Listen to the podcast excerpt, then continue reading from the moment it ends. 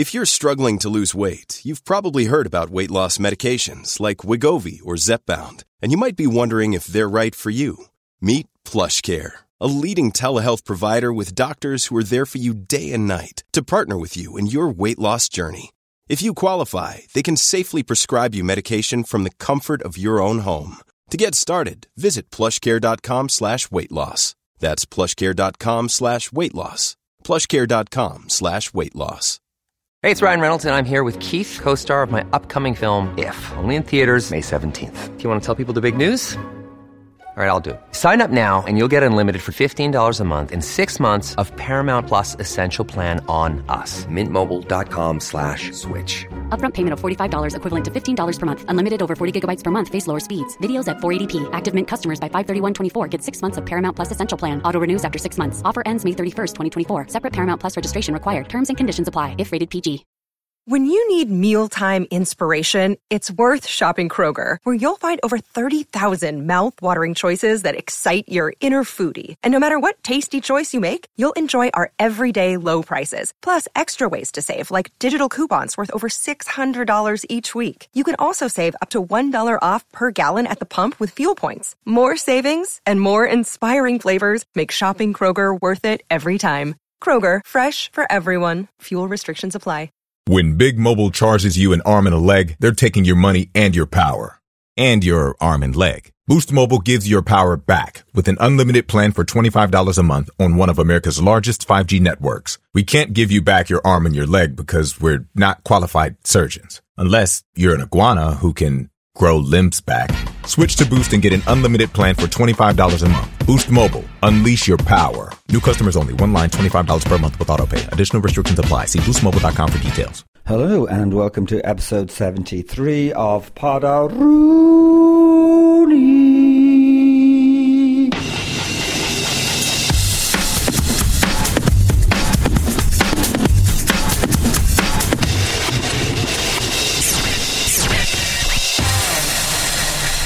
Okay, well, uh, this episode is an interview with Brent Pope, the New Zealand rugby player and pundit on RTE.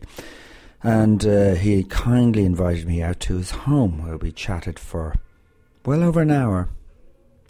Now, I'm sitting in the dressing room of the Gaiety Theatre. I don't know if you can hear any announcements in the background because um, we're in the final day of rehearsals before uh, a show opens tomorrow night for a preview called The Chastitute by John B. Keane, and I have a part in the play.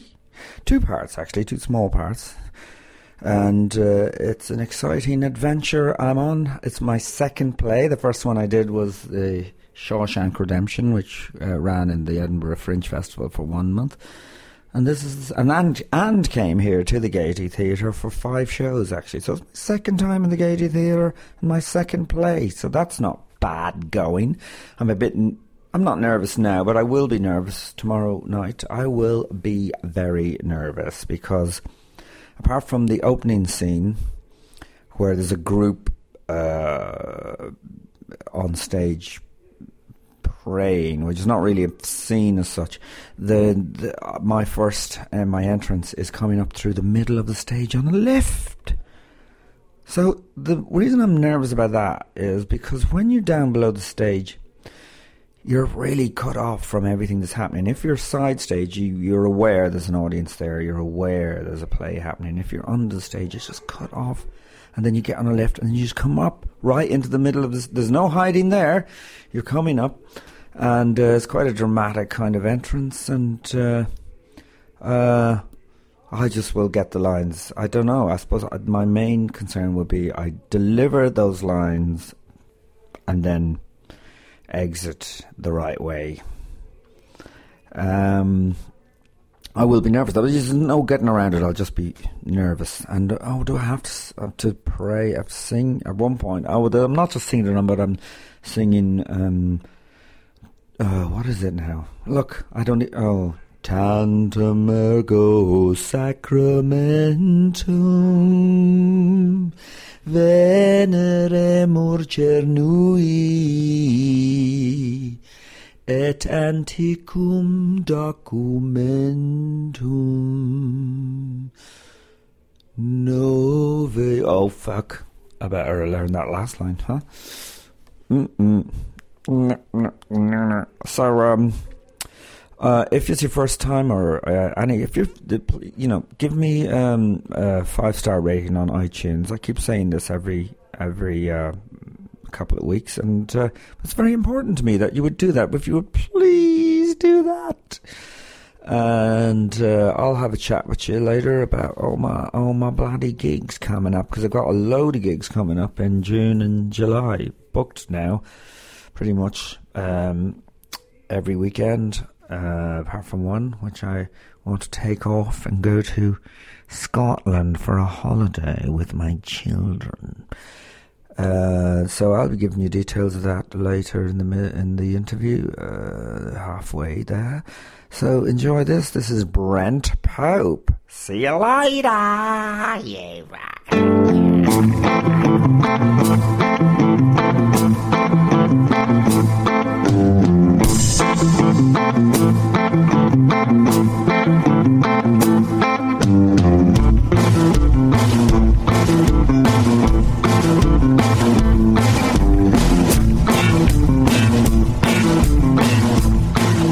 Uh, okay, well, I'm here with uh, Brent Pope in his house, and uh, yeah, thanks for thanks for letting me come into your house. Yeah, It's more. It's nicer to chat in, in your home, isn't it?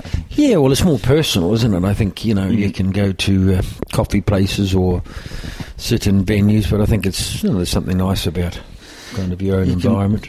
You can relax. So, Ish. yeah.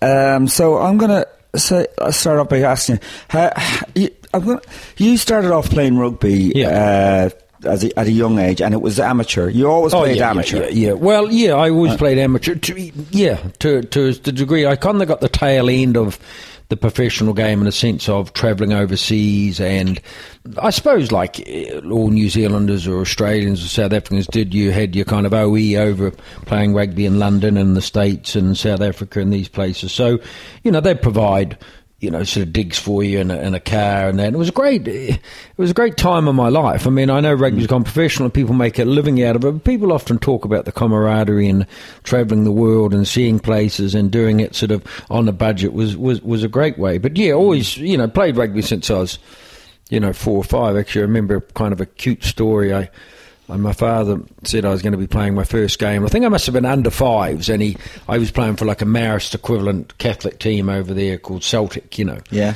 And um, I remember getting my little gear on and my white shorts and my green jersey and polishing my boots and everything at that age. And I remember knocking on on um, a parent's bedroom or something, all excited about five in the morning, like Christmas Day, and saying, "Are we ready to go?" The game, my father turned around to me saying, "For Christ's sake, will you go back to bed? It's only Thursday." You know, the game wasn't until Saturday. It was just so ex- yeah, it was just it was lovely memories to have of those days growing up and playing rugby in the mornings and in the afternoons and So you're you know, really obsessed with it. Yeah. Yeah, well, everybody in New kind of New Zealand is, but I would come home from school and I'd put an old straw bag up and I'd hang it up on a tree and I'd practice tackling it and I'd get through the fences. You know, when the lions come, I remember when the lions toured uh, years ago to my. I come from just a small little rural town, Ashburton, but hmm. I'd get through. My friends and I would get through the little hole in the fence and go and watch the matches and Yeah. you know get your kind of pie. It was all about having a pie and a fizzy drink and watch these players that you wanted to be like. Then come home and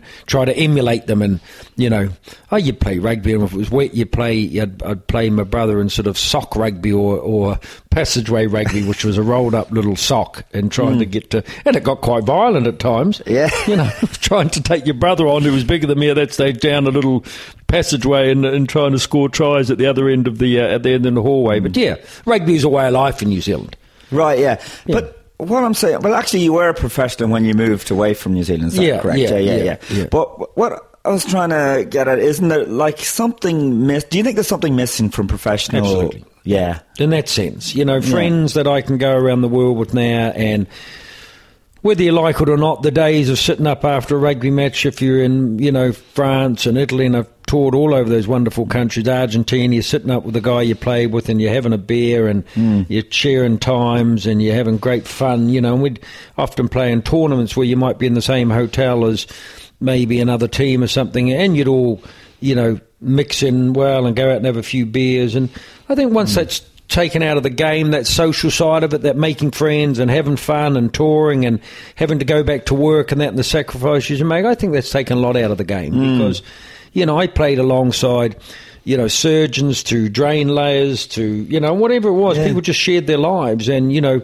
you became friends with the wives, with the girlfriends, you, you know, became friends for life with their kids. And I'm godfather to a couple of guys I would play with their kids. And Yeah. it was really a family you know, it really was a family for a good part of your life. Yeah. And, and, and you moved in and out of different teams and different families, and I think that is gone. I mean, you know, that whole sort of mixing with the opposition and having the fun and learning about their lives away from rugby. Yeah.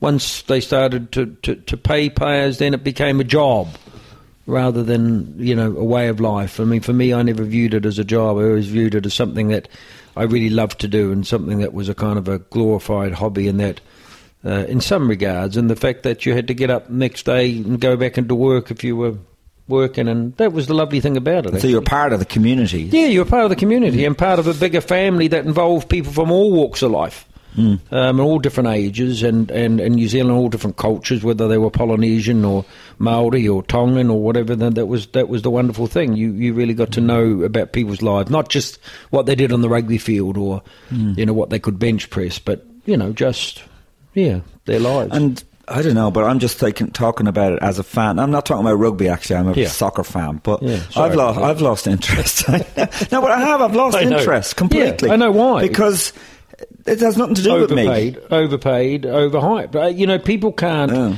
I know people are going to disagree, and when they listen to this, they say, "Oh, yeah, yeah, yeah," but. I don't get it. You know, they pay these players inaudible amounts of money. Hmm. Um, you know, to, to I look. You wonder whether the same. You know, players swap clubs. Players go and different. You know, there, there doesn't seem to be a lot of loyalty. There's no loyalty. No. It's it's the biggest bidder gets the best players, and you can build teams. Look at Toulon and rugby. Look at you know the the, the, the, the big clubs in, in, in football. You build teams if you've got enough money. You can win a premiership or you can win a championship in Mm. any given one year, and it- and it become Americanized like that in the sense that okay, the guy with the biggest uh, bankroll gets the biggest team. And sometimes you wondered about the guys that have been at a club for, you know, 200 games or 10 years or 12 years, and then suddenly you had to make way for somebody coming in, you know. And I think that's what's going wrong with French rugby. People talk about the, the demise of French rugby from the days that I grew up where there was all this, you know, flair and, you know, run up from anywhere sort of to a stage where now it's just, you know, it becomes a, a place for you know, ex All Blacks and ex Wallabies and South Africans to go and, and ply their trade. And, you know, that's fair enough in the professional game, but it takes away a bit of the kind of local boy does good sort of, you know, that. Hmm. That's that's what sport should be about enjoyment. And- you know, it should be about fun and, and, and doing something. It shouldn't be about, you know, having to having to do it just to earn the crust. You know, And I think it pervades all sport because my son, when he was playing soccer, he got fed up with it when he was 12 because it was so hmm. competitive. Absolutely. And he enjoyed it up to Yeah. that because it was just fun. It was something that he enjoyed doing. But then it became just, you had to win even at the cost of, uh, like, not. Yeah. Not playing nice football. No, Just but it, it, it, it doesn't football. matter, and it's interesting you mm-hmm. say that because I'm now working mm-hmm. on a book. Uh, given, and mm-hmm. we'll talk about it. Given my mental health background, I'm writing a book now, which is just that for young athletes. It's to learn lessons from um, some of the elite, um, I suppose, sports people in this country. But exactly that is like. I get approached by parents every week saying, "Oh, you know, John is devastated. You know, he's missed out on the Blackrock's uh, senior team or something. He doesn't know. You know, he doesn't know what to do." And I think, just can't you just say, just enjoy the hmm. game? And I think we're losing a lot of young players because they don't necessarily make an academy or they don't necessarily make the top team at school. They're moving out of the game because hmm. the enjoyment factor is taken away and it's become very pressurised, it's becoming win at all costs.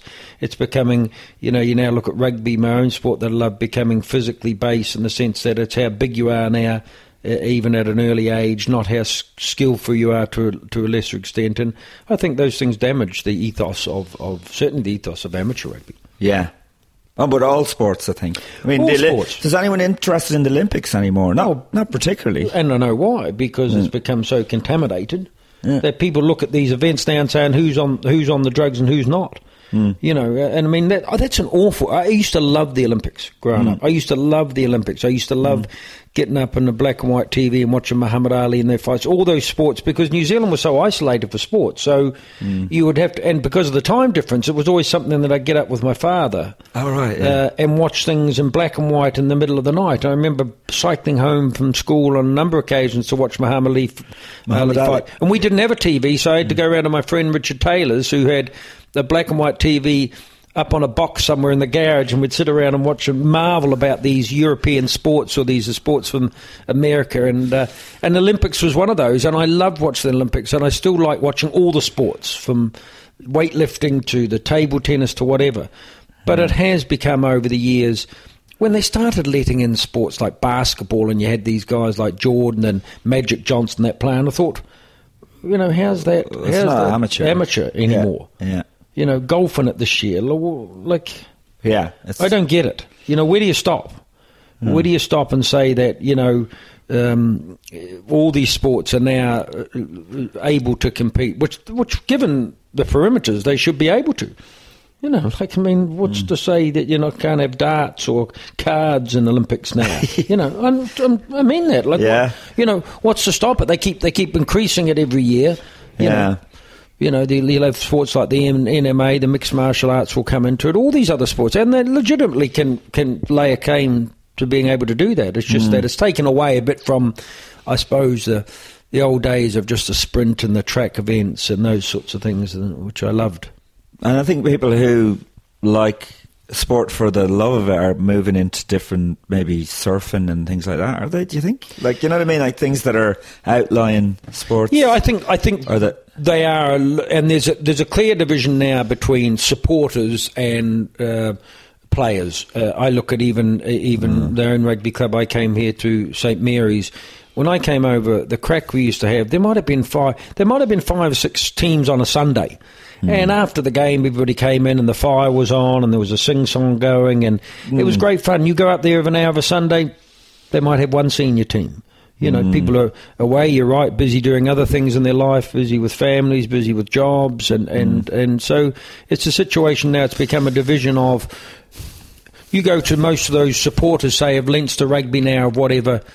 A lot of them, you know, haven't come up through the club culture. They've come up through the Leinster. That is their team. That is their that that is their culture. I'm used to, you know, coming up from. Did they support Lansdowne? Did they were a Right, Monkstown man? Were they a Skerries guy or whatever? And that's fine. That's the way. It's the way of the times. Yeah. Because the kids want to go there. The kids now identify with Leinster as their. That's their club. That's mm. their club side. But I think you lose something in not actually being involved in the sport at grassroots level or being involved where you know you're playing something and you're going to support it. So I think there's a clear That's rift a, between and it. I. I have to say, the most uh, I enjoyed sport was watching my son play. It was, it's just Yeah. amazing. He's Oh, just, what a buzz. it's incredible. Uh, you get so into it. I laugh. There's a funny story there that somebody was saying uh, was saying was saying there that they uh, were at a rugby match and one of the parents were, were, were walking up and down the sideline and. Uh, and uh, uh, one of the kids, obviously his son, missed a, missed a, a try scoring opportunity, and the father was going, "Relax, Sean. Sean, relax. Don't stress. Don't stress, Sean. Don't relax, relax." And somebody said to "You know, really, that's really admirable the way you're talking to your son." You know, and he said, "No," he said, "I'm Sean." He said, All right.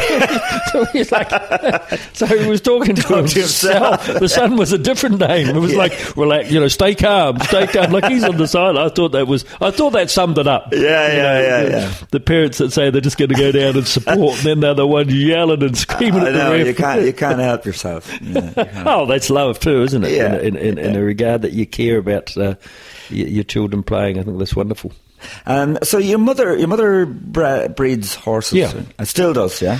Or Yeah, still Hmm. well, still has a huge interest. Um, Mum comes from a very esteemed um, horse breeding family. Uh, Three three daughters, uh, and she was sort of inducted into the Australasian Hall of Fame there a few years ago. I think she was the only Hmm. female president of a racing club in, in Australia and New Zealand for a number of years. But yeah, has always been a horse breeder and, and, and very successful, and all the, Hmm. the sisters are. So yeah, she grew up breeding. So I grew up around horses most of my life. So, So was sick to death of them when I was about 15. People say, oh, it's great to have horses. Not when you're at school trying to play cricket and rugby and all these other sports and then having to get up at five o'clock in the morning and, you know, muck out stables and stuff like that. But, but I love horses now. I love, I love them. They're just amazingly intelligent, beautiful animals. But yeah, mum's, uh, mum's horse mad, you know. And she breed them for racing? or- Yeah, racing, Yeah, yeah. but- but primarily racing, and um, and you know we always had we always had Mm. um, um, show jumpers or one day eventers or something growing up. That was our part of the horse or something like that, and and then she moved into the racing side of it. Uh, And did you do events like that? Yeah. Did you Yeah. ride, yeah? yeah.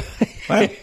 right, yeah. No, it was actually I was a good I was a good equestrian uh, rider, but I just it was, this, it was a stage where I wanted to play so many other sports, and anybody that has horses know that it's a huge commitment, and I would just be I'd be off doing other things. Like I did, in, uh, Joe, I'd have played any sport. You know, Really, whether yeah. I was, and I tell people at school, like you know, I, we, we only live, I only live about uh, twenty minutes or thirty minutes from one of the top ski fields in New Zealand, or one of the top ski fields in, in the world, uh, Mount Hutt. But like one of our lectures at school on a Wednesday afternoon was skiing. And you know, I'd say to other people, "Oh God, I've got skiing this afternoon." You know, like like it's like you got maths or Yeah, science. You know, yeah. oh, I've got to go skiing. Oh God, what a what a chore. Yeah. Uh, so you were never far away from that. You always tried surfing. You were never far from the beach. Everybody could swim. You spent, you know, memories for me of a childhood in New Zealand or, or sort of getting up at the crack of dawn and with my friends off on a, a, a venture on your cycles or something, playing cricket matches that might have lasted like three weeks and you might be 700 not out. You know, and if you hit the ball into the swimming pool, you're out. Or if you broke the neighbour's window, that was out. And, you know, Yeah, yeah, yeah. but it was it was brilliant memories, and then being called in at being called in at eight or nine at night when you'd just done everything. yeah, that's you know. amazing. It sounds yeah, amazing. and now pity shamers, you know, you know Yeah. yourself. Kids don't have that lifestyle anymore. We're now talking about we're now No. Mm. talking about obesity. We're now talking about children not being able to run. Some parent was telling me the other day that their their, their son was picked up for running around in, in the playground at school because it's all you know. insurance reasons. Yeah, insurance. They're afraid a if they fall threat- off a jungle gym, well, hell, like we spent our lives in jungle gyms, falling off and getting Yeah. back up, and you know, okay, you graze your knees and you get back up, and you, you know, that was that was part of life. that part of your life when you learned balance and Absolutely. uh, dexterity and Yeah, and you learn to take a fall, hand-eye coordination? You know, yeah. And if you don't learn it in that part of your life, you don't have it. I Yeah. think there's a window up to twelve. I think. So they- There's a real window, and it's Yeah. the shame now about modern society. And I really feel for uh, for younger people because Mm-hmm. it's not the same as going down to the gym or whatever. It's it's life experiences with friends and climbing up trees and Yeah. you know swimming in rivers and doing all those things that you know. Yes, they had a risk with them in those days, but you just didn't see the risk. You got out in the, in, in, the, in the day and you spent all day out, and you were fit. And I was a Mm. bad asthmatic uh, growing up, a really bad asthmatic now. You know, not just, uh, I was a very sickly child when I was born. Yeah. Um, and would have to take two or three days off school to go and see specialists because I, I, I couldn't breathe properly. Really? But growing up in New Zealand, by the time I was a teenager, I was fit, you know. I kind of, it, it, I, I, fitnessed my way out of it, you know. And, and, and I mean, it could have been, you know, I was on an inhaler and all those things at that, that time. And and I look back now and I thought, if, it, if I'd lived in maybe a different country, more an industrialised country, I possibly would have had major breathing problems to this day. Mm. You know. So just getting out there and Yeah, lifestyle. yeah, yeah, yeah. No, animals and on, you know, coming from a farm or a farming background, you're working with animals and you're out in the fresh air and, and look back now, one of my favourite jobs I ever had was I, I was a high country musterer. And I know people are going to say broke back bang, mountain, it's not- nothing like that. But out on a horse, you know, in the high country in New Zealand with beautiful views and you know the sun shining down and spending three or four days in the kind of wilderness. And you think, I was just thinking the other day, I never had a mobile phone or any way to contact people. If I'd have fallen off that horse, nobody would have known where you were. You know, you're in the middle of thousands and thousands of acres, bringing in sheep and cattle down, bringing them in, into into be shorn or whatever, or to be drenched or whatever, and that. But you might be just living with a little billy and a fire, and you know, it was great when I look when I look back at it. That sounds like an ideal, I, I, Yeah. idyllic uh, upbringing. Yeah, when you just think just you and a horse and looking up the you know with your with your working dogs with your sheep dogs and then just going from you know finish the end of the day and I used to you'd go to sleep there in like a little hut that they made and you'd you'd you make your your billy and your you'd boil your food or whatever like that. you'd Billy's read a can, is it? Yeah, like Yeah. a little, like a can on an open fire. Yeah, yeah, yeah, and yeah. and and just read a book or something and sit out there and you know. And I, I look back now, and I mean that I was probably doing that when I was seventeen or eighteen, but be three or four days just by yourself and Mm. you know just looking at the scenery and enjoy. Yeah, I look back now, special memories actually for me. Yeah. It's strange then that you were drawn away from New Zealand. It sounds like you have a great love of the place. And yeah. I do have a great love of it, and I, I never say never. And people always say, you know, what am I? What am I regarded as? Uh, And and as people always say, look, you, you're a New Zealander first. You know, people always say Yeah. I'm well known as a New Zealander over here. Yeah. Um, I love the similarities, but, but, but between the countries, though, Joe. I love the fact that you know we s share the same sense of humour, you know, Irish and New Zealanders, and also the same country and the same kind of lifestyles. Climate's more seasonal in New Zealand, meaning you'll have a longer summer and you have a beach life there, and and uh, Ireland's lacking on that a bit. But I mean, then the crack is here. You know what I mean? As I think people say, if you know, if you had the weather, everybody would live in Ireland. It'd be great. Yeah, yeah, you've would. got this dampness in Ireland that that's a Yeah. killer, isn't it? Yeah. It's a bit of a dampness, and I just gave it on my way here. I there was two hitch German Yeah. hitchhikers, yeah, two girls, People and still hitchhike. I, I couldn't believe it. Actually, there was two girls with big, massive backpacks, and they said they'd hitchhiked the whole way around Ireland. but uh, one of them had a cold, and and and uh, she said she's had it. Uh, for the four weeks she's been here, and I was going, Yeah. "That's fucking damp weather, isn't it?" It's like No, that's it. It's a killer. You, Yeah, you- everybody gets cold. Everybody gets the flu. It doesn't matter how many bloody Beroccas you take at the start of the season or flu jabs, you always get the flu. And I think, yeah, that's what's missing. I used to love the season because I do love the seasons. I like coming back into the house here and putting a fire on or whatever that, and on a cozy night, and Mm. you sit in or something. The same way I like autumn and the leaves and, and the spring, and I, I and I like the summer. But in New Zealand, Mm. you'd have always had a summer from sort of November, December, January, February, March, or something would be nice months. And you get you get three or four months where you could say, "I'm going to have a barbecue next week." You try saying that here. Nah. Send out the invites, and it's starting to, to, to, to rain as soon as you send them out. Yeah. But um, but still, you know, Well, I've enjoyed it. uh, So you came here first of all. For, you thought three months to play rugby. I came over here. I was having, you know, I was having a few mental health issues at the time.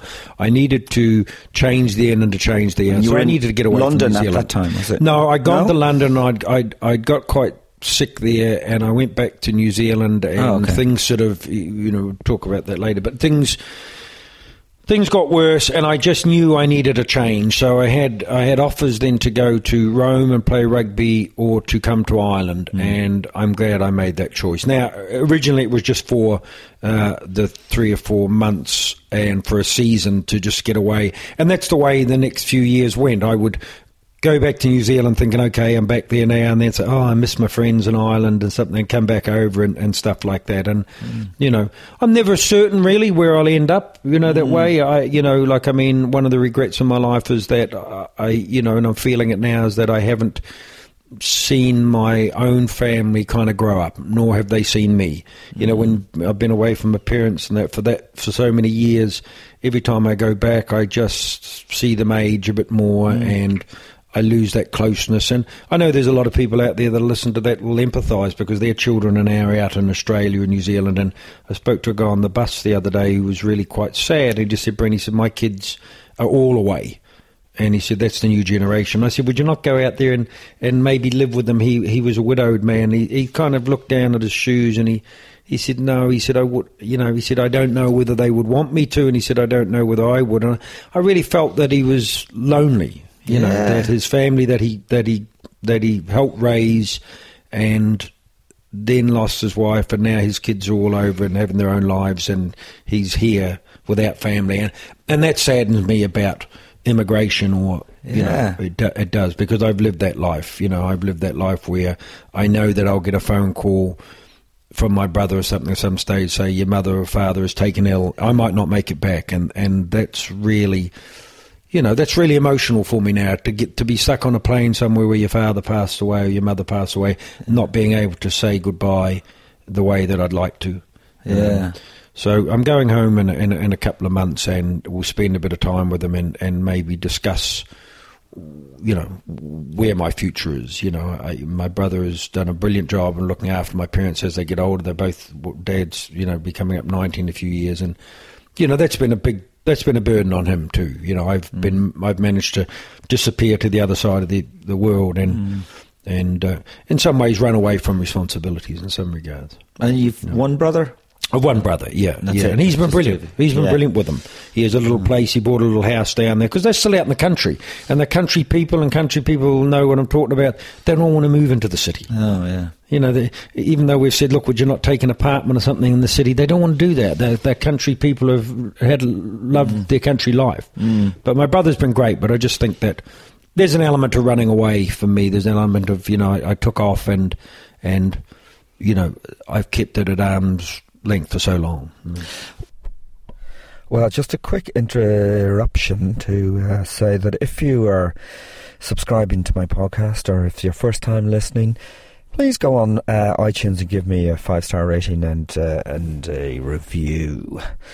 This would really help me, and uh, it's all I ask of you. Also, I've got um, at the moment I'm uh, doing a, a play the Chastitute and we're a week into it in the uh, and it's going really well. It's gone. We've one week done, and uh, now I'm feeling, mm, I would say, a little less nervous than I was on the first few nights. But I'll probably be just as nervous tonight because I have a cold and I just feel a little bit knackered, and I've just um had uh, some dentistry done. I, uh, had my crown um, was was wobbly, and it was just. Um, screwed in again. It was like it was like um, she did some DIY on me.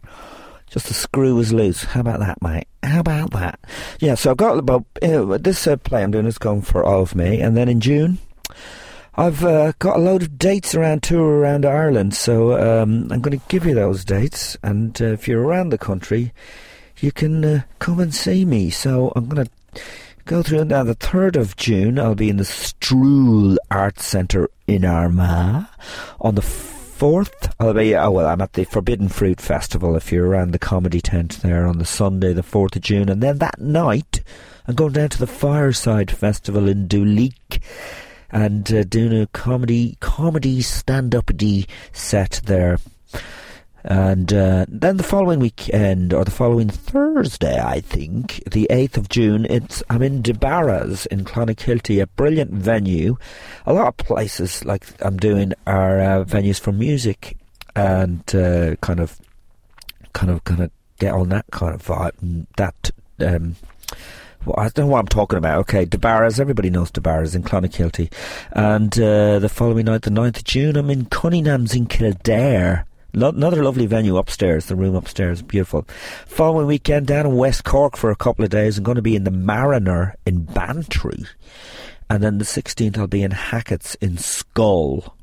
I think both of those places is the first time they've done comedy, so that'll be good.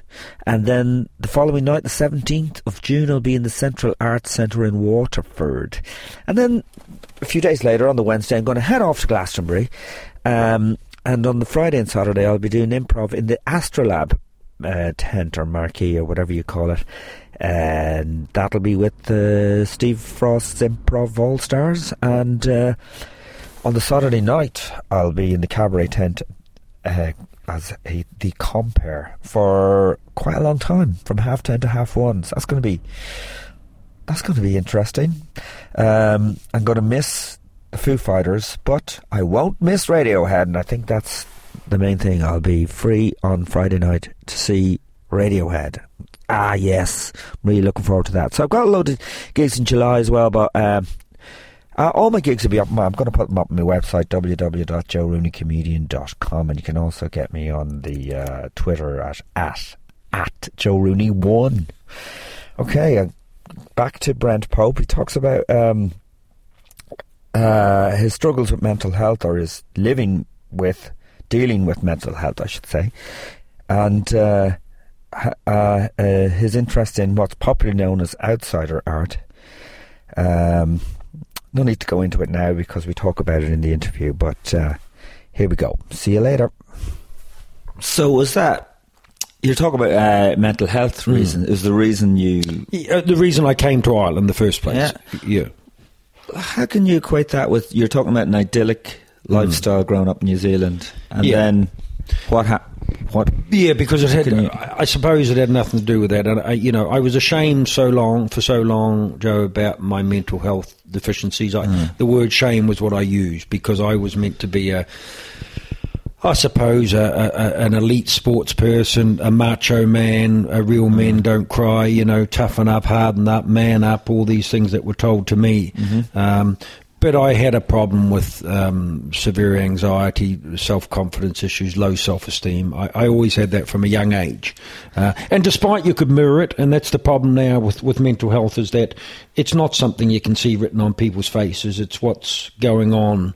You know, you can look at people that lead successful lives and yet they're in turmoil. You Yeah. Know? Um, and that's the kind of misnomer that people get. They they can look at somebody they can look at somebody that's physically ill and see the symptoms straight away and say, oh, you know, Joe's not looking well, or Brent, you you know, you've lost weight, you put up. But when it comes to mental health, they couldn't.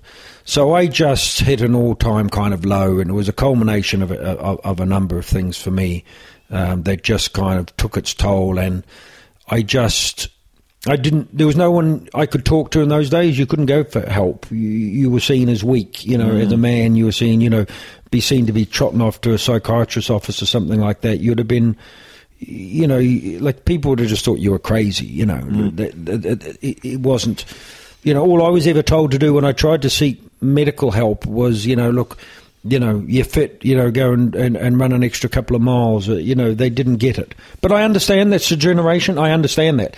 So why I've been outspoken about mental health is I don't want people to go through the same life that I've had um, and continue to, um, you know, to have issues and to work on them. But I mean, I want people just to be able to go, you know, if they're having problems, go and see someone, you know, go and talk to someone, get it sorted, get your life back on track. But, you know, to But answer you the like- original question, yeah, that's why I came over. I needed Yeah. to change the environment. I needed to change the people I was hanging around with. I needed to change that whole thing to get away to a fresh start for a period of time and, and to and to bury the past because I felt I was a burden to my friends, to my family, to my society. I felt that I ostracized myself. I I locked myself away. Um, you know, I quit my job. I you know I spent times just under the duvet.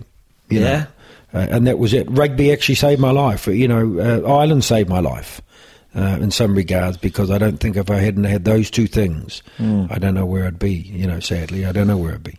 And can you uh, link that to any particular? Is it your personality? Is just your personality, or is there an event, or is there a way of you? were- No, I always knew I wasn't normal. I, I mm. always knew that, you know, sitting in a bath and crying uncontrollably when you're 13 or 14 wasn't normal. I, I, I you have a gut feeling about things in your life, you know, Yeah. and, and I didn't see anybody else and I couldn't go to friends and say, hey, you know, I wasn't at that age where I could go to people and I always felt very difficult, even in my teenage years, to, to be able to say, hey, is anybody else feeling like this? Yeah. you know. Um, and I remember losing a friend through suicide uh, when I was very, um, w- w- so very young, when I was maybe 18 or 19, and I couldn't understand it. I, it really affected me quite a lot at that time because I could, I, you know, that was kind of. That really made me query a lot of things, and it wasn't kind of heard of there. And and at that stage, it was very like, you know, people didn't talk about it. You know, people didn't talk about the family, didn't talk about it. Of course, as Catholics, you know, you weren't allowed to attend the funeral. Uh, it was all these things going on, and uh, I think at that time I just knew that there wasn't an event. It was just my look. It was my.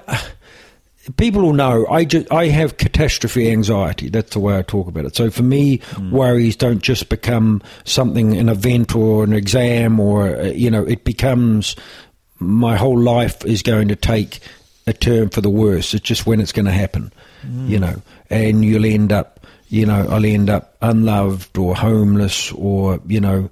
Uh, without work or without that's where it goes. So it, it goes to the worst possible outcome Yeah. that you can have. And funny enough, because my body has served me well all my life in a sense of I've always been fit, I've always been reasonably healthy, uh, thank God. It's my mind that hasn't served me that well. Like I can, I can deal with, I can deal with health problems pretty easily. Other people might say, "Oh God, they run off to a doctor and you know think they've got a, a disease as soon as they have something." I, I'm not like that, but yet on the mental health side, I am. It's like this will happen. You know, this will happen. If if I enter into a relationship, it's going to fail. If I uh, do a job, even though I'm an achiever, even though I'm an achiever, Yeah.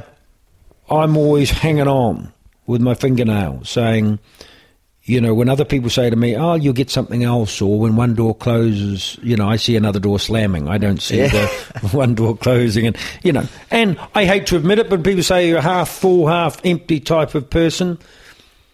You know, sometimes there's not even a, a, a bottom to the glass. It's it's, Right. half, it's half empty. I don't want to be that way, and most of us don't. It's just the way it takes over. It's like this tug of war in my mind about you will fail, you will fail, you will fail, you will fail. Yeah, really. That's what it's telling me the whole time. And I have to really battle with that. And it's exhausting sometimes. You will fail. You know, don't start getting happy now. Or don't start enjoying yourself because something's going to come along and mess that up. Yeah. You know, so you self sabotage in all areas of your life. You self sabotage.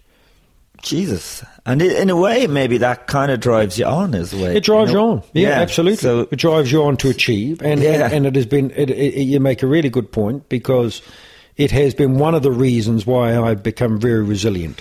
That's Mm. my su- survival mechanism, uh, in a sense. It's that you know. I'm not going to fail, despite what you're telling me. I'm Yeah. gonna. I'm. Gonna, but it also takes away or the enjoyment of yeah, there you go. Takes away your sense of achievement because I become very project driven. This is another project. You know, be mm. successful at it. You know, play rugby to the to the best of your ability, coach the best ability, bring out a fashion brand, do all these things. Mm. But as soon as I think this is going to be my moment of euphoria, and I can look back and say, "Hey, you know, job well done. You can be proud of that," I end up not getting that enjoyment. But look, it's something that I've got to work on, and and it's something that I do work on, and I'm not scared to say that I go and talk to people and I say, how can we change that? How can I get those that enjoyment? How can I get that purpose? How can I get all those things? I just have to work at it slightly harder than other people. That's the way I look at it. It- And if something doesn't work out for you, do you feel like that as a rejection or a? And that's all, something I always feel. If Yeah. I get like, Yeah. uh, pu- Uh, send in a proposal or something Yeah. to RTÉ and, and it's, I just feel so I know rejected because It's you like- take it personally, and that's also another thing that uh. that people experience. And it, it's I'm sure, like you, you know, in your in your role and and standing up in front of people, you're probably like me. The one person that criticises you take that as being the truth, rather than the the majority that says, "Hey, you were Well, great." there's a hundred people there and they're laughing, and there's one person Yeah. there just not laughing. That's the person I'm Yeah, not. yeah. No, and I'm like that too. So I mean, you you, you know, and that's why I stay off social media and and all those things because if I do something on the television. And uh, you know, even the, the arts documentary I did uh, two years ago, which was I, was I was so proud of. You know, Yeah, At the end oh, of the day, brilliant. Yeah. I would have gone through the social media like that, and they come down to some people that say, "Oh, what the f would Brent Pope know about art?" And I, oh, you know, like why couldn't you get it? Like that was the Yeah. one I sort of focused on, Yeah. rather than take all the others that said, "Look, you did a great thing for for, for marginalised artists." I, I I couldn't see that, and but that's work. That's that's ongoing Mm. work you have to do with yourself and say, hey, you know, stuff the begrudges, you know, like in in a sense. I know I'd love to say that and I don't do it, but I would like to reach Yeah. the stage where life I say, you know what, I'm I'm a good person. I you know I, I, I, I do I do a lot of stuff for other people and I know I'm kind and all those things and let that be enough, you know. Right. Um, so, when did you start taking an interest in outsider art? Was that? Uh, Uh, it was my there. brother actually. I, he was working. He's a. Um, The documentary that went out was oh, yeah, the, do- it, was um, what was that called again? It was called uh, Beyond or Outside In. It was. It was. It was my journey of bringing outsider artists in Ireland. And uh, if for anyone who doesn't know what outsider outsider art is, it's I, this is the term I love. It's art uncooked by culture. I think that's Right. the best description. It's it it comes from brute art, raw art, naive art, whatever way you want to look at. it. I don't actually like the word outsider art because it means that They're- somebody should be, Yeah. you know, who Not who accepted decrees, yeah. Yeah, who decrees yeah. who decrees what's good art or what's not good art. Mm-hmm. I mean, you know, Picasso's paintings hang on galleries in New York upside down, and nobody even knew the difference. Yeah. I mean, so some of the greatest artists of, of, of, of the generations have been artists that have come from the sort of they're self-taught. Most outsiders artists are usually self-taught, They're doing art as a part of a kind of inner awakening. It's uh, not to do with money. and they're obsessed with this. They're Yeah. not, they they No. they can't not do it. no, they can't not do it. Yeah. But they also, but it's huge benefits for them psychologically. I mean, mm. if you look at what art does for, you know, people with autism, for people with other kind of on the spectrum, mental health spectrum, it's huge. And mm. you know, to see funding cut on that from drama and art therapy and that, it, it, it it's sad because I, I mm. see firsthand the, the the positive work that it does. But yeah, I mean, it would be somebody that's getting up in the morning. Yeah, compelled. Getting up Yeah, in the morning, yeah. uh, making a, a, a model out of matchsticks and you know and or you know some of the art that come out of the I was fascinated by some of the art that used to come out of the subways and that from New York uh, done on the backs of pizza boxes done on the these people just felt compelled to use any materials There's, yeah. there's a gallery that you went in in Switzerland, and there's Yeah, I've been there. saying, I, yeah. I was there. Yeah, and fascinating. There's one piece of art. It's actually a wall that was taken out of a mental home. So this guy was in Yeah. in a uh, isolation in a room. All he had was a spoon. Yeah. and he carved into the And it's- plaster. it's, brilliant isn't it I mean, it's amazing. I know it's amazing Yeah. They just felt he had to get up on that spoon, and, and, and they'll often use materials that wouldn't see. They'll often use, you know, they'll, they'll, they- you know, especially when they don't have materials, they'll Mm. grab a piece of chalk or charcoal or whatever. And some of the work is amazing. It- it Mm. You know, if they explain the work, that's what I love because I won't see it, and then they'll say, "Oh, that was my this is this period," and I think, "Wow, I get it." So I've just Mm. been fascinated. You can see here now most of my work in the house is uh, is of kind of outsider nature, and and, and, Oh, yeah. and, and I love that. And you know what I mean? The the, the, the, buzz I got from that. Um, I used to go to New York every year. They have an outsider art fair there every year, and um, and uh, it just just just fascinating. And so this um, program is on RTÉ. You you actually went out looking for outsider art in Ar- from Ireland. Yeah. and you didn't know if there was any there. No. I, well, because I'd always been to New York every year, Mm. um, and I tell you who, you know, and I'm not just name dropping because sadly he passed away, but who I met in a gallery in Chicago was, uh, who's also a collector of outside art, was David Bowie. You know, you met him in yeah, the gallery. yeah. I, I, I and I, I called into a gallery. Um, Carl Hammer, I think, is the is the curator or the owner of the gallery. And anyway, I called in there and I was looking through, pressing my nose against the sort of window because it was closed on a Sunday. I thought, ah, I travelled all the way out on the taxi or whatever to go to this gallery and found it. And a lovely young woman who worked in there was walking down and she said, Oh, sorry, we're closed. It's a private viewing or something. I said, Oh, I said, I'm all the way here from Ireland. I said, I just wanted. And she said, Oh, she said, Carl or whatever's just come back from Ireland and he loves it. And she said, Look, she said, I'll go and see whether you can just have a bit of a look around. So, of course, when I went in there, I'm looking around and I go downstairs and there's David Bowie standing in there. Like, Yeah. like I didn't know what to say. You know, that, Yeah. uh, you know, the guy said, introduce uh, D- David Bowie and, and this is uh, Brent from Ireland. I said, uh, da, da, da, da, da. you know, I wanted to say something kind of so, you know, but but we had a, just a bit of a chat, a brief chat about uh, about his love of, of, of collecting and. Wow. But uh, When was that? That was that, oh, that was a good. No, that was. I, I'm I'm trying to go back. I would say maybe seven or eight years ago. Right, right. But I always used to go over to the New York Outsider Art Fair, and I've been to exhibitions all over the world. And I used to time holidays when they're on, and every year I'd go over. And every year people come up and say, "Well, you're over from Ireland," and I tell them I'm not Irish. I, I you know, I wouldn't qualify it by saying, you know, mm. I- I'm Irish. I no, I said I live in Ireland at the moment, but I said I'm in New Zealand. But they said there must be fascinating art there, giving you culture and history and art and uh, legends, because a lot of outside artists love legends. They love, you know, um, that sort of art or that sort of um, genre of art. And so I came back with the determination saying, well, if we're exhibiting work from all the other countries in the world, there's got to be work out of an island. So that was the, the mission. For two years nearly, I we searched and got so many submissions in from wonderful artists. And the hardest thing was really having to.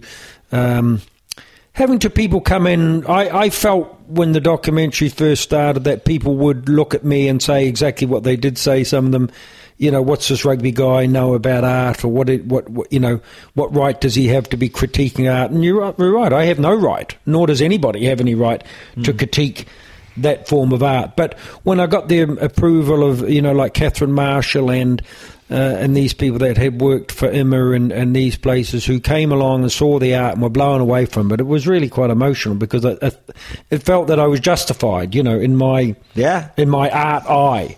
You know, that I could see the art and I could see that it came from, and they met the criteria, which was all those things you see, which was self taught, compelled to do it from a spectrum outside of training from art colleges or whatever, had maybe f- fallen through the, I suppose, the traditional art routes to, to, to that sort of lifestyle and certainly not doing it for money. Um, But you kind of, it's almost the same as what you're talking about in sport. These people were just compelled to do Yeah. it. They weren't doing it for money. They weren't doing No. it for. Uh, they're just doing of- it because it made them feel. Yeah. How it made them feel, whether that was mm. sad, whether that was happy, whatever. Mm. You look into this art and you look into the, you know, when they say, you know, the kind of windows of the soul, when when that sort of art, it actually is, mm. because they'll explain parts of their life when they were in their, you know, up period, or maybe they were, you know, weren't feeling so well, especially when it comes to mental health artists. Um, and you get autistic artists who- who are just fantastic at, at, you know, memory pieces and pieces they might have seen, you know, six months before and can and can replicate them, you know, almost perfectly. Um, and yet struggle with other areas of their life, or, you know, um, you know, Down syndrome artists and these artists who just paint the for the love of it. And I always say, on so many levels, it doesn't work, and that's what makes it work. Like, Yeah. you know, the head will be the wrong proportion, the ears will be, you know, six inches bigger than they should be. Yeah, yeah. But that's what makes it work. And, you know, the colours might ne- necessarily be something your art teacher would tell you to mix together, but they come up with this colour that hasn't been sort of invented, and it just looks great. And, and I love that part of it, art. You know, I love it. Because it's a journey. It's a journey. Yeah, because I to the window of the suppose uh, if you're taught art or you're con- well, Yeah. you begin to be taught what's right and what's wrong. Yeah. and then And that's the wrong thing about. you can it. start criticizing your own. you Exactly. oh no, I can't put that out. It's people No, will laugh at because me. proportions aren't right, Yeah. and this is not the way I was taught. Yeah. Whereas these artists just give them a bit of canvas, Yeah. and um, and it's it's it's it's a form of art that's Mm. actually used in psychiatry. Believe it or not, is that when people are asked to visualize periods in their life, very good or bad, and and to and to draw down what comes to mind. Mm. Often, if people stand over a canvas and somebody says, "Look," draw memories of your childhood or draw the first thing that comes into your mind. It can be something like that. It can be something quite naive. It might be a drawing that's akin to something you might have done at school, but that might be your memories. That might be your your kind of subconscious or that's coming to play. You know, it's it's, it's Well, I can imagine it would really work for memories before you became Yeah. articulate, before you were Absolutely. you knew how to speak. Because how can you talk about those things when you couldn't talk back then? No, it's- Do you I mean? It's yeah, a, it's a great it's- point. It's a visual memory. It's a visual thing, and it's and, and you mm. know yourself. I mean, sometimes images can come up, pop up from from from mm. nowhere. I mean, suddenly you can have images or dreams about people you're at school with, and you can just mm. about see mm. you just about see the exact detail of what they look like. Or, a, you know, I remember I remember having a, a dream, and some guy that I'd spent one night at his house when I was about fifteen. It was sort of a, at his parents' house. I could just about draw that, that room again, and I don't know why. I, and it's one of those things that you just sort of think, how Yeah. can I have? There's the clock on the mantelpiece. There's. I remember there being a picture of an airplane for some reason. I think I was probably only in that room for an hour.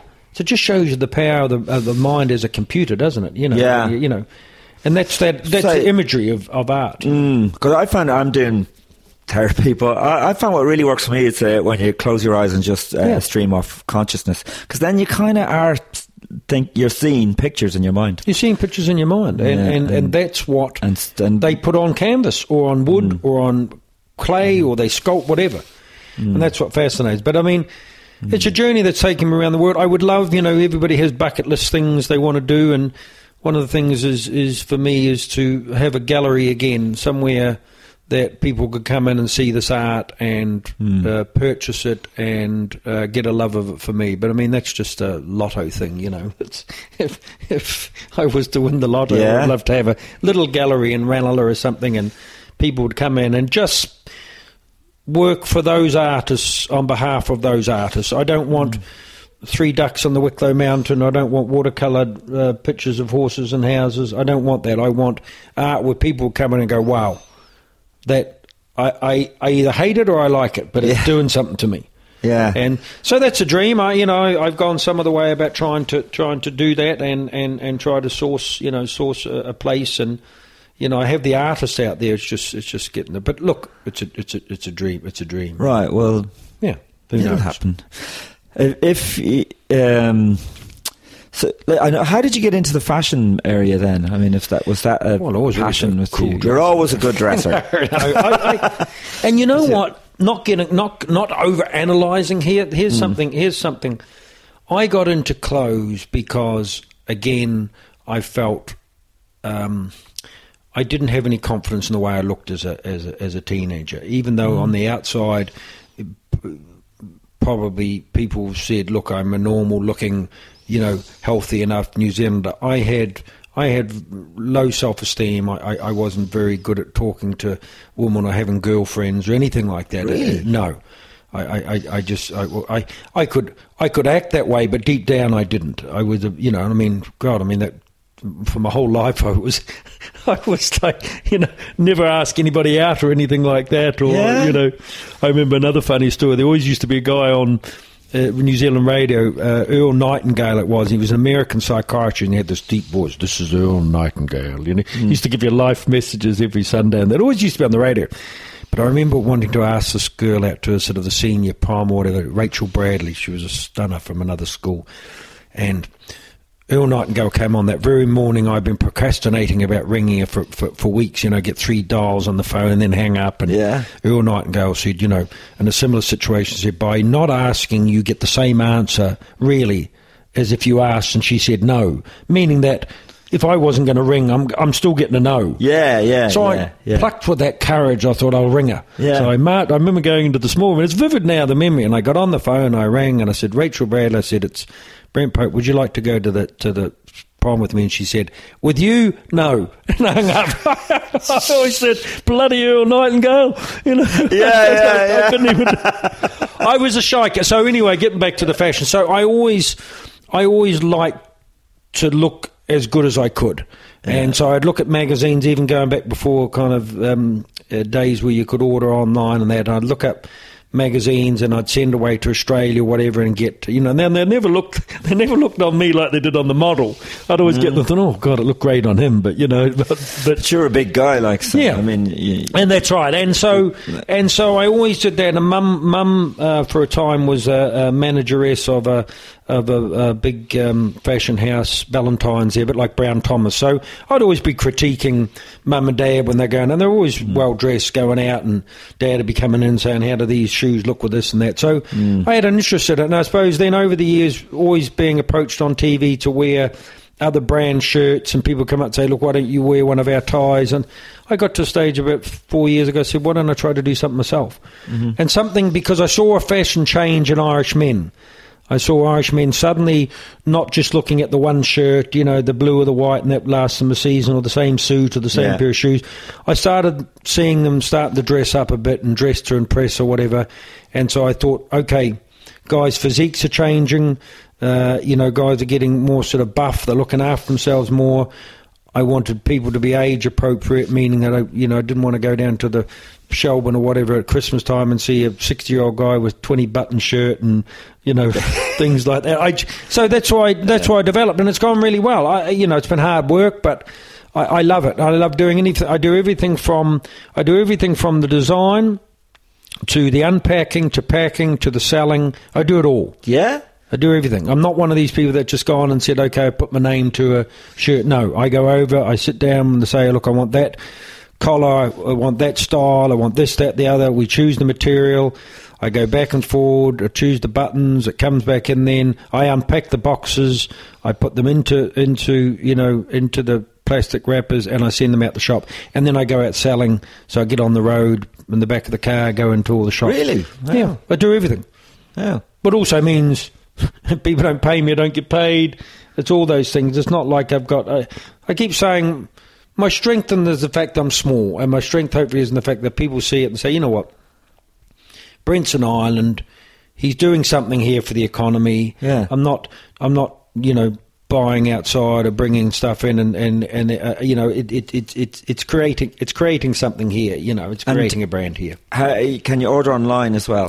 So- Yeah, you order online. I mean, that's the, I'm, I'm not great with I'm not great with the, the, the what would I say? I'm not great with computer. Oh, Jesus, it's like so old fashioned to say you're not great. Yeah? With, not great with computers. Like, you know, like I'm just no. I did online uh, last year, and I've got to get those up. Uh, you know, I get get the shirts up online. But yeah, people can buy online. I think on Mm. popeshirts.ie or something, and and I like that side of it as well. Look, Because shirts and flipped. shoes now, shoes, yeah. Yeah. So I'm really quite excited about that. Again, my own designs, and it's a more probably a competitive market.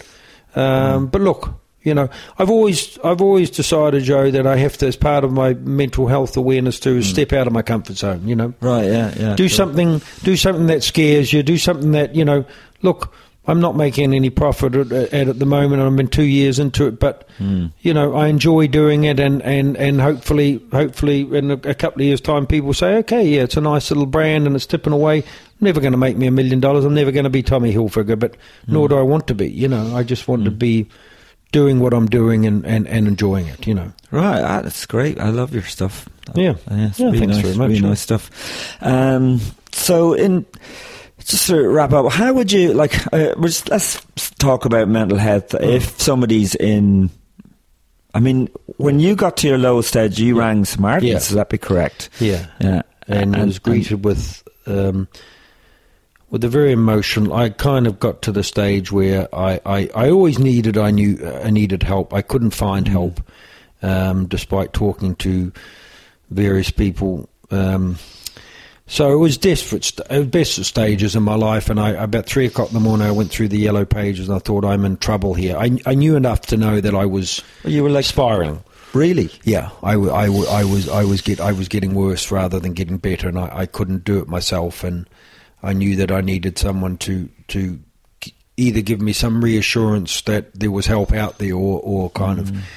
and I really I really do attribute it to sort of, you know, to to, to at that stage.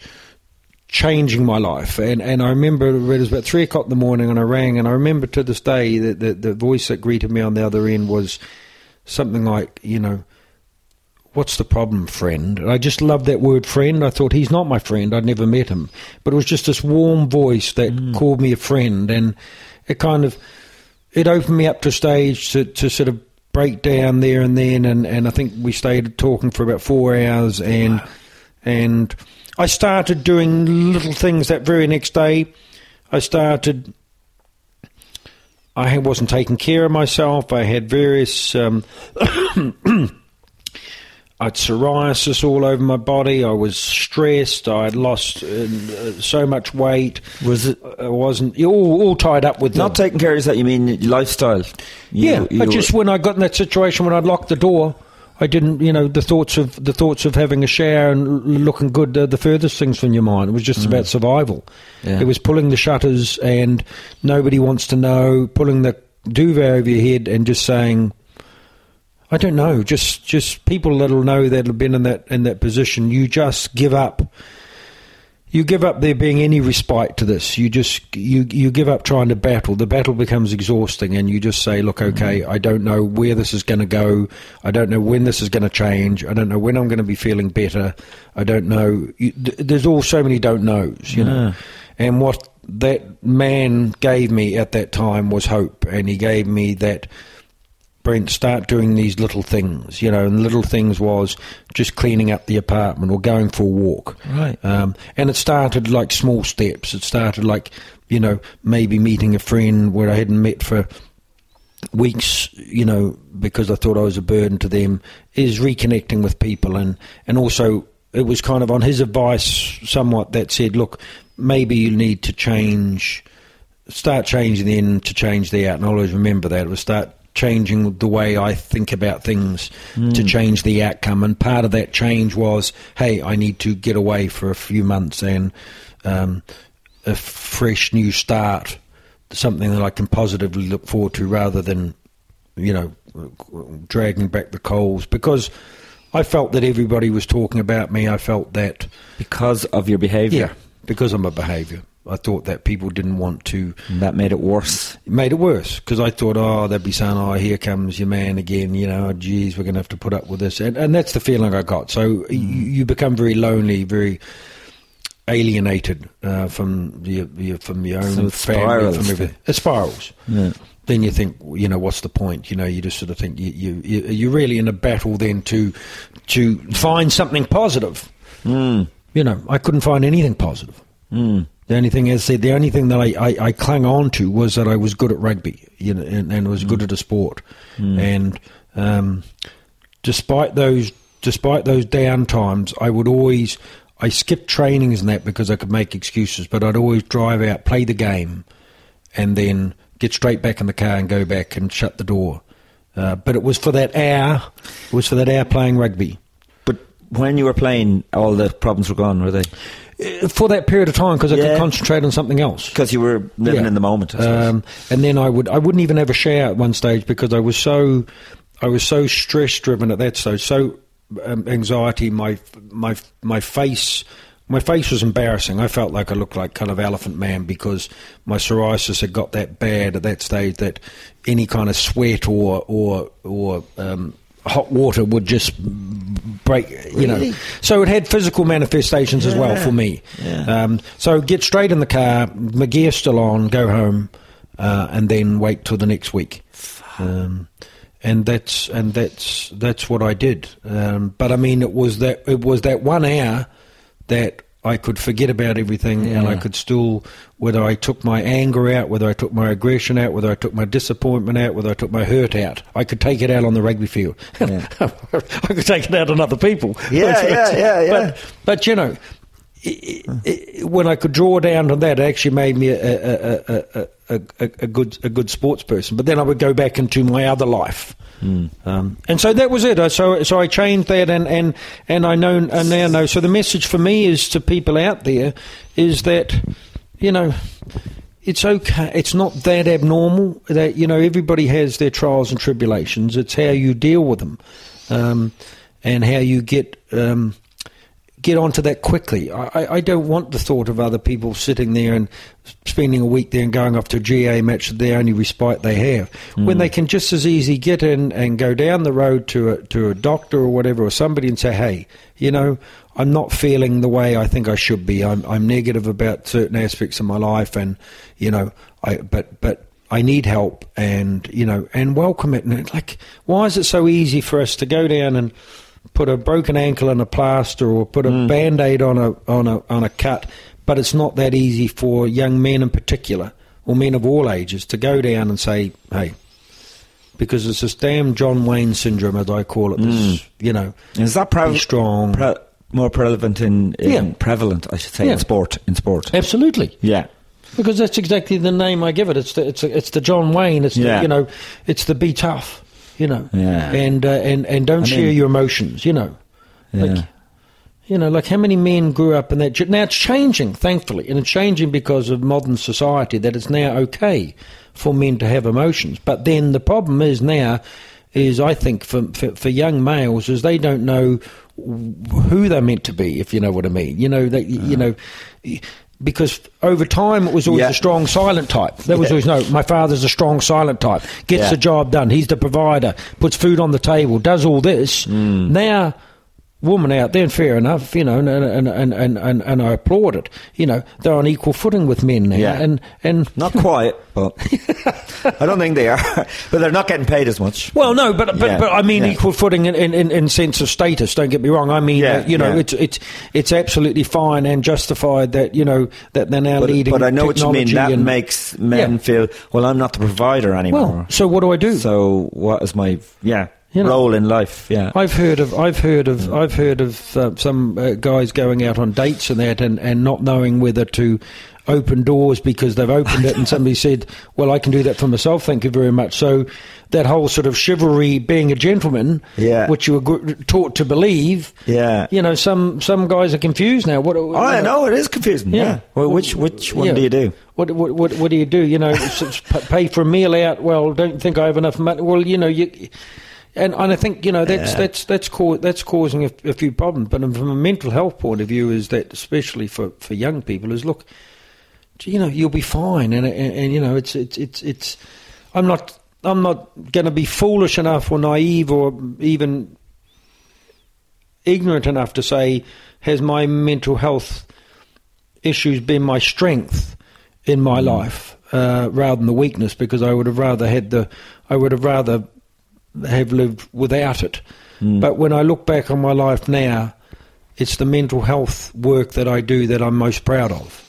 You hmm. know, that's even quite emotional for me to say that. It's the it's being able to walk down the street and have somebody come up to me and say, "I heard you talk in an event. Or I saw you at a school, or you did something around a documentary, and you saved my life." I mean, how powerful is that That's to hear from someone? And it's hmm. amazing. More so than anything I could have ever done.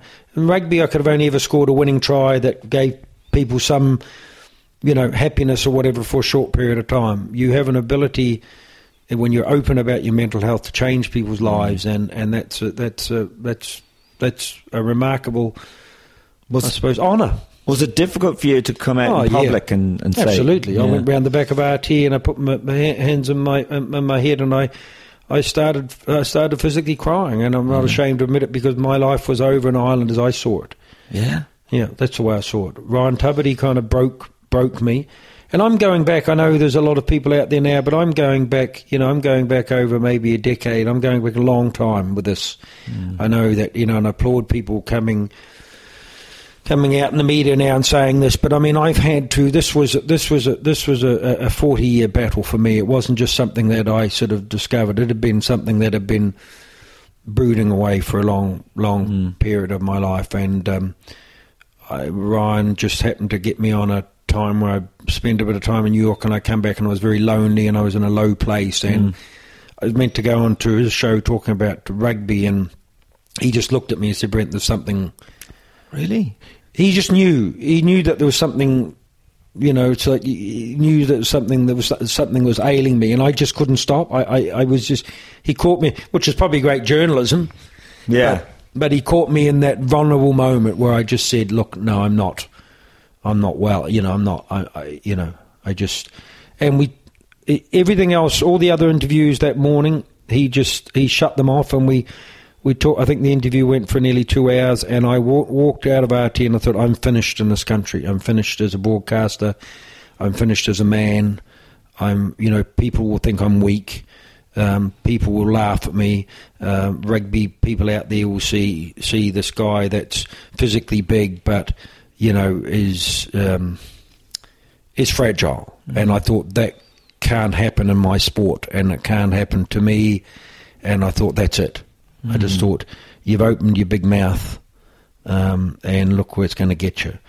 Now the outpouring of support and love, I'll be eternally grateful for because it allowed me to kickstart my journey again to to kind of I suppose uh, to understanding or uh, being you know um, looking at things differently. But at that time, I At that just time, were you seeking any help, like uh, counselling or therapy? or- No, well, trying to, trying Yeah, to, but you know, there yeah, wasn't the medium really for it. Wasn't there, yeah. You know, and you'd hmm. again, you'd have to. It'd be like. Where would you sneak away to? I mean, who did you ask? You know, like, I mean, I was due. I was always in a position with sports that I would always have team doctors, or I'd have people that would be associated with the rugby team. I didn't know where else to go. Yeah, yeah. You know, I mean, I, and, and especially coming from New Zealand where I got plenty of rebuttals. They just didn't want to know. People didn't want to know. Mm. You know, if you went, I could go in, I'd go in every two weeks with broken limbs and broken ribs or broken arm or whatever like that, and, and that would be fine. And then when I tried to get round the the questions of sort of like, you know, of sort of to, to approach that and say, look, hey, I, I, I, I don't, I don't think. I remember when I walked out. I, I, I remember ringing my father one time after a match, a big match now, uh, you know, a kind of a, of kind of Leinster Munster proportions, and I went outside and I got on a payphone. I just rang my father and I was in tears and I said, I, don't know what's happening to me, but can you come and get me? Even then, when I was just kind of pulled back in and, and, and told that I was selfish for leaving the team and all this. I, I, and I tried to explain to them. I said it's not it's not to do with that. It's to do with the fact that I can't handle the anxiety. I can't down the stress, and that was just brushed under the carpet. Mm. More or less told, don't be ridiculous. Like get back to training or whatever like that. Like it wasn't. Mm. And that was the attitude you faced. You know, Yeah, you faced yeah. that you would be stonewalled wherever you went. You could talk to. As I said, somebody said, "Tell your problems to your friends," and I said, "I tried that, but then I have no friends." You know. so I think one comedian said, "So tell them to taxi drivers." You know. yeah, But, uh, the barber. yeah, or the barber. So that, that was the way. So yes, yes, I made, but I didn't know Irish society that well, and I didn't know apart from the small circle of people we had, the media. Uh, and the and the medical teams that I didn't know really who to go to. Or I would ring helplines or whatever, or, or lines. Sometimes in the UK, uh, I would I would ring them uh, if I had to uh, had to talk to someone. I would I would try to ring because they Yeah. just were probably because there weren't really the they weren't really the facilitation. You know, No. like This is ten years ago, about yeah. oh, probably longer. Longer ago. Ten years Yeah, ago yeah, was yeah. Uh, ten years ago was when wa- wa- was when I really was brave enough, and I, I, it wasn't even a bravery thing. Like I didn't choose to do it. I just got. I got sideswiped, you know, and then, then I thought, well, it's out there now, and that's it. I'm going to be judged, and and um, and it was it was it was really It a was just you horrible got feeling. support. I just didn't think I'd have any support, and yet Yeah, yeah. what I ended up having was um, was loads of support. Mm, Are there still people out there that, that will judge me? Yes, there will. You know, people Mm. will start looking. Even people listening to this will see it as being, you know, uh, it doesn't affect me, so you know I can't get it. And I, I always say about mental health, I said it's the one thing that is totally at times irrational. It's unexplainable. Um, people that are in the throes of, of mental health tur- turmoil, they'll act in a way or they'll do something that is not rational to other people. That doesn't mean to say that they've intended to do that. It doesn't mean to say that that's even that they would do on a normal day. It's just something takes over. And so when mm. people always try to tell me that, oh, well, somebody's doing that or they're acting a certain way and this is so not like them and, and all this, I just said, but like, it may not be them either. It's just it's it's it's it's a it's a rational bit of thought that Yeah. you know people react different ways to different situations, and it's just giving them the giving them the space and not to judge. You know, people are too judgmental. Like, God forbid that something happens to them. You know. Yeah, yeah, yeah. And I think the worst thing is that you act in a, an irrational way, and then you feel shame about it. Yeah. and that's the spiral. Yeah. then you because the word shame was Yeah, it's an yeah, awful yeah. word to use about anything in anybody's life. Yeah, yeah. whether it's they feel they're overweight or whether they feel they're unattractive or whether they feel they're Mm. not intelligent.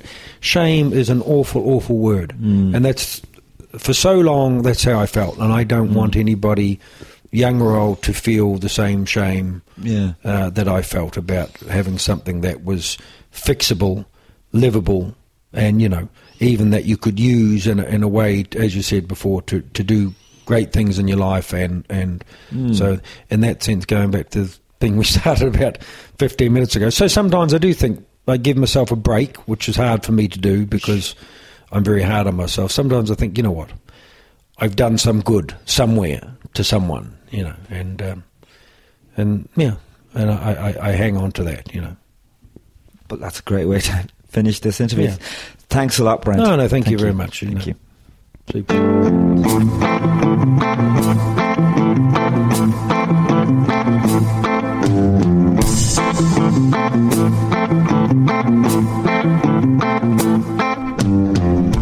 Was brilliant, Brent Pope, and I have to thank him uh, most sincerely for just giving such an honest and open interview, and for um, um, letting me into his house to do because it's always. N- oh yeah, I kind of think it's uh, it's uh, nicer to talk to people when they're in their own environment. So uh, next that was. You know, it's been three weeks since I put out the last one, and it's taken me so long to put this one out. Was because I've been so busy rehearsing for the play in the Gaiety and uh, uh, lots of other malarkeys going on. So I hope, I think I'll get the next one out quick enough. I'm going to talk to Aisling O'Neill, who I'm acting with in the Chastitute, and you'll know her from uh, Fair City. And uh, I'll probably talk to a few of the cast. Actually, it's been interesting just working with. Uh, uh, professional full-time actors, um, theatre actors as well as TV actors, but just an interesting, uh, just a completely uh, separate life to stand-up comedy, or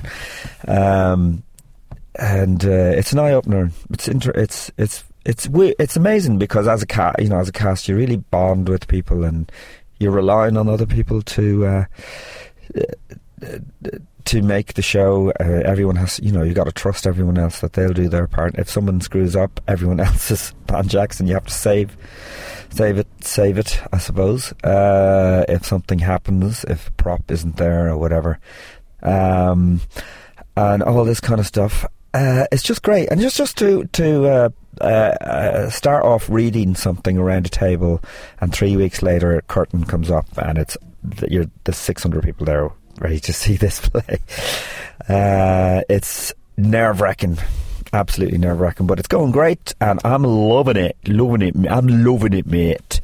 So uh, if you uh, want to find out anything about my gigs, I'm going to put them all up on my website www.joerooneycomedian.com, and I I cannot. I cannot stress enough if I get if you can give me a review of five stars on iTunes, it really helps. So thank you for doing that please do it. And thank you if you have done it. All right. See you next time. Goodbye.